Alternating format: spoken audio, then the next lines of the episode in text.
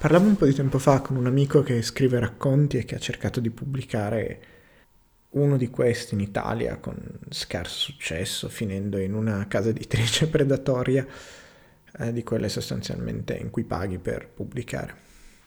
E gli dicevo, boh, l'editoria è un mondo strano, alcune peculiarità che lo rendono un po' particolari, e si vede che lui la vive molto sulla pelle. Diceva, boh, sì, più che altro se oggi fossi un influencer e porterei dei numeri garantiti non ci sarebbero problemi, cioè mi sembra più che altro un mondo sotto pressione, e sicuramente lo è. Ora, probabilmente la parte, la parte che dovrebbe fare un po' riflettere, nel senso che poi chiude un po' il cerchio di questo discorso, è che sia io che lui stiamo finendo un dottorato di ricerca con l'idea di andare poi a insegnare.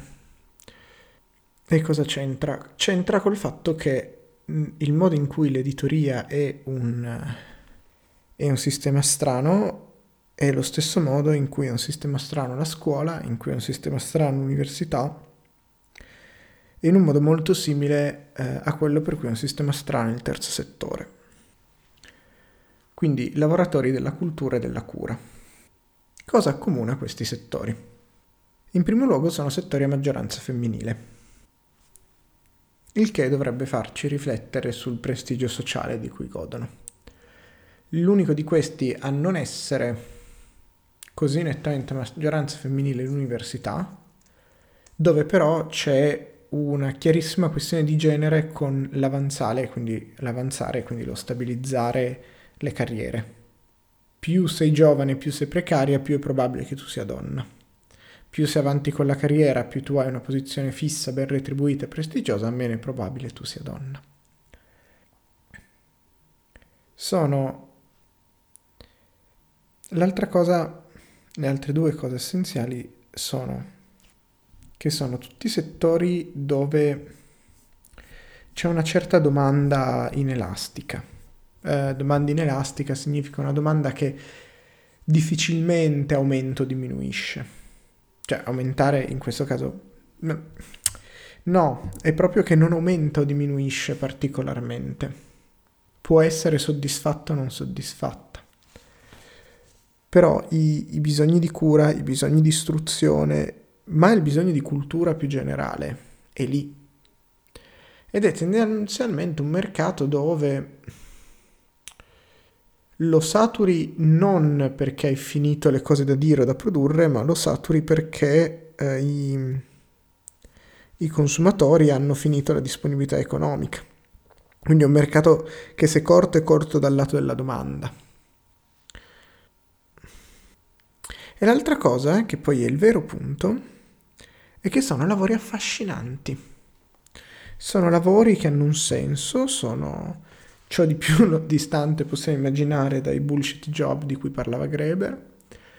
Sono lavori che aiutano a darsi un senso, che hanno una, che hanno una sicuramente una grossa componente di relazione, ma proprio una componente di relazione col mondo, col sociale, in cui non faccio le cose per me o per lo stipendio, ma le faccio perché ci credo. Questa cosa del lo faccio perché ci credo è, se vogliamo, il lavoro per vocazione. Sarebbe bellissimo, sarebbe una cosa bellissima in un mondo che non se ne approfittasse. Il punto è che siamo in un mondo che se ne approfitta. Siamo in un mondo in cui il lavoro povero, precario, mal pagato è comunissimo, e dove ci sono delle possibilità di, sf- di sfruttare l'autosfruttamento dei lavoratori, queste vengono colte. Sono quindi settori in cui tanta gente vuole lavorare. Vuole lavorare perché in vario modo sono appunto lavori che soddisfano un bisogno del lavoratore, che non è solamente quello economico. È un bisogno di dare cura, è un bisogno di esprimersi, è una, un bisogno di coltivare il bello, è un bisogno di, di soddisfare la propria curiosità. Sono tutte cose molto, molto primordiali, cioè primordiali, forse non è la parola giusta, però eh, molto umane, molto istintive. Sono lavori che sembrano quasi degli hobby, e in parte lo sono, alcune cose.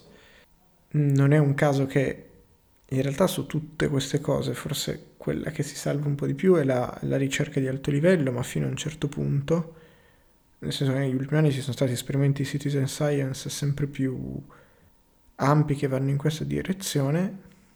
Sono tutte professioni dove non è non comune il volontariato, cioè persone che potendo permetterselo scelgono in parte di fare quella cosa nel loro tempo libero. Poi chiaramente con diversi livelli di specializzazione, quindi difficilmente trovare qualcuno nel tempo libero come volontario, per quanto ci sono, farà lo, psico- lo psicoterapeuta, eh, è difficile trovare qualcuno che faccia l'editor, ma di fatto eh, quello che potrebbe essere un promoter letterario, sì, persone che nel tempo libero gestiscono circoli culturali, persone che nel tempo libero eh, fanno ripetizioni e quindi suppliscono a quel eh, tipo di lavoro che normalmente è quello dell'insegnante, persone che nel tempo libero fanno gli educatori, un modo che conosco da vicino è quello dello scoutismo che si regge sul volontariato. Quindi è un mondo strano e sono tutti questi mondi strani, soprattutto perché possono appunto fare leva sul desiderio delle persone di lavorare lì dentro, che porta a una dinamica di, termine tecnico, autosfruttamento, per cui accetti di rinunciare a parte della tua retribuzione, parte dei tuoi diritti, parte delle cose che normalmente come lavoratore, come lavoratrice avresti diritto a, in cambio la possibilità di far parte di quel mondo, di fare qualcosa che ti soddisfi a livello umano, personale.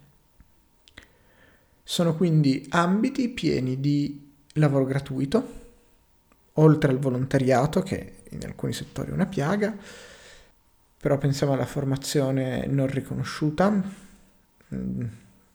pensa agli insegnanti di scuola, per cui non è eh, particolarmente riconosciuta e strutturata, per quanto è dovuta. Penso agli enormi straordinari del personale di ricerca dell'università, che con la scusa di non avere orari arrivano a lavorare dieci dodici ore al giorno quando va bene, sei giorni a settimana quando va bene. Credo che molti di voi abbiano avuto l'esperienza del professore, più tipicamente la professoressa, che risponde palesemente la sera dopo aver messo a letto i figli a una mail. Parliamo di tutti i collaboratori freelance eh, dell'editoria, delle case editrici, e parliamo di tutti gli aspiranti autori. L'editoria dal punto di vista è, è forse doppiamente strana, nel senso che c'è, però mh, poi a livello di analisi non cambia, nel senso che gli autori sono persone che sono dispostissime a vendere il proprio lavoro gratuitamente, anzi a pagare per lavorare. E anche lì, nel senso, eh, le autopubblicazioni, le fanzine sono state cose fondamentali, importantissime. La differenza è che eh, tutt'al più partecipavi alle spese di stampa tuo autore, cioè partecipavi a un modo di eh, permettere la creazione, era una vera autoproduzione eh, basata su principi di mutualismo e cose così. Non c'era qualcuno che cercava di eh, socializzare le pe- cioè scaricare le eventuali perdite sull'autore e eh, privatizzare i profitti. Però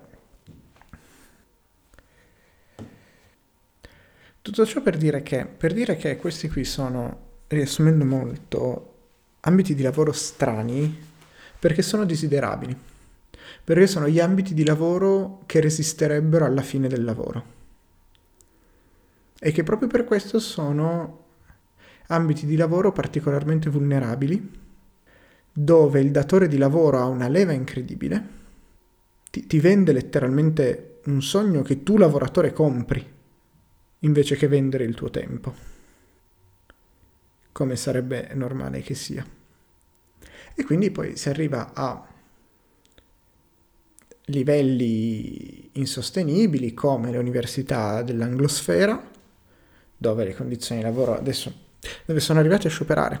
Il personale docente in Inghilterra è in sciopero semipermanente da un anno, un anno e mezzo, per cui periodicamente fanno saltare delle sessioni di esame, fanno saltare delle cose.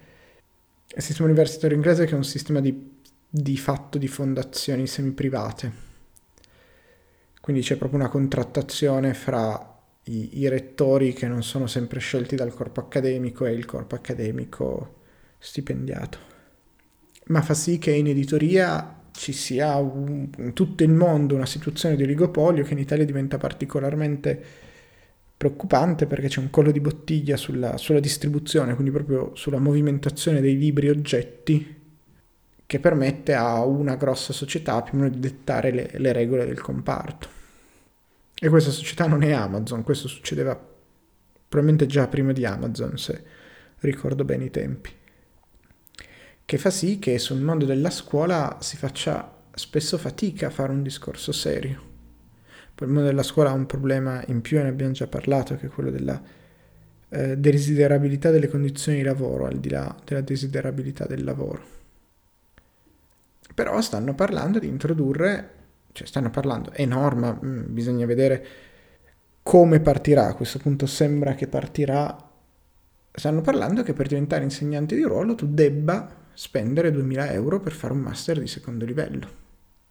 E ci sarà sempre gente, tendenzialmente me compresa, che davanti a quella cosa accetterà, perché le alternative sono meno interessanti, perché l'alternativa significa andare a lavorare in banca, dove saprai che tutti i giorni starai partecipando alla creazione di valore non sociale, ma meramente di eh, un trasferimento di potere a chi è già ricco, perché l'alternativa è il precariato universitario, che è messo ancora peggio, e in realtà è ormai in delle condizioni a livello culturale per certi aspetti tragico. Quindi andrebbe fatta una, una riflessione molto seria sul lavoro culturale e creativo, e, e su quanto e su come tutelarlo essenzialmente, perché non sono lavori a cui possiamo rinunciare come società, anzi sono gli unici lavori a cui non possiamo rinunciare, insieme ai lavori produttivi veri. Quindi sono una delle due classi di lavori a cui non possiamo rinunciare. Sono lavori che sicuramente sopravvivere... sopravviverebbero alla fine del lavoro, e proprio per questo oggi sono in condizioni super, super, super precarie.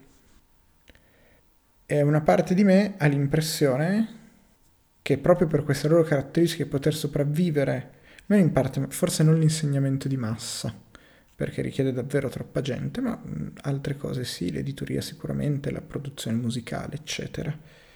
Ogni tanto ho l'impressione che la soluzione migliore potrebbe essere quella più semplice, cioè superare il dovere e la dipendenza dal lavoro, e quindi tornare a parlare di un reddito di base, che permetterebbe tra l'altro anche la creazione di eh, iniziative e sperimentazioni più piccole, più interessanti, che si Eh, distanziano un po' da quei colossi industriali che hanno solo l'obiettivo del profitto, e che generano quello che dicevamo anni prima, cioè quello che dicevamo all'inizio, quella, quella dimensione del io ho bisogno di pubblicare non solo cose belle, quello può essere una parte del mio catalogo, ma ho bisogno di pubblicare cose che vendono, soprattutto i grandi gruppi, e quindi appunto il siamo inondate di libri influencer, senza che abbiano di personaggi famosi o scritti da ghostwriter, che anche molto bravi nel loro mestiere, ma che non hanno un contributo culturale così,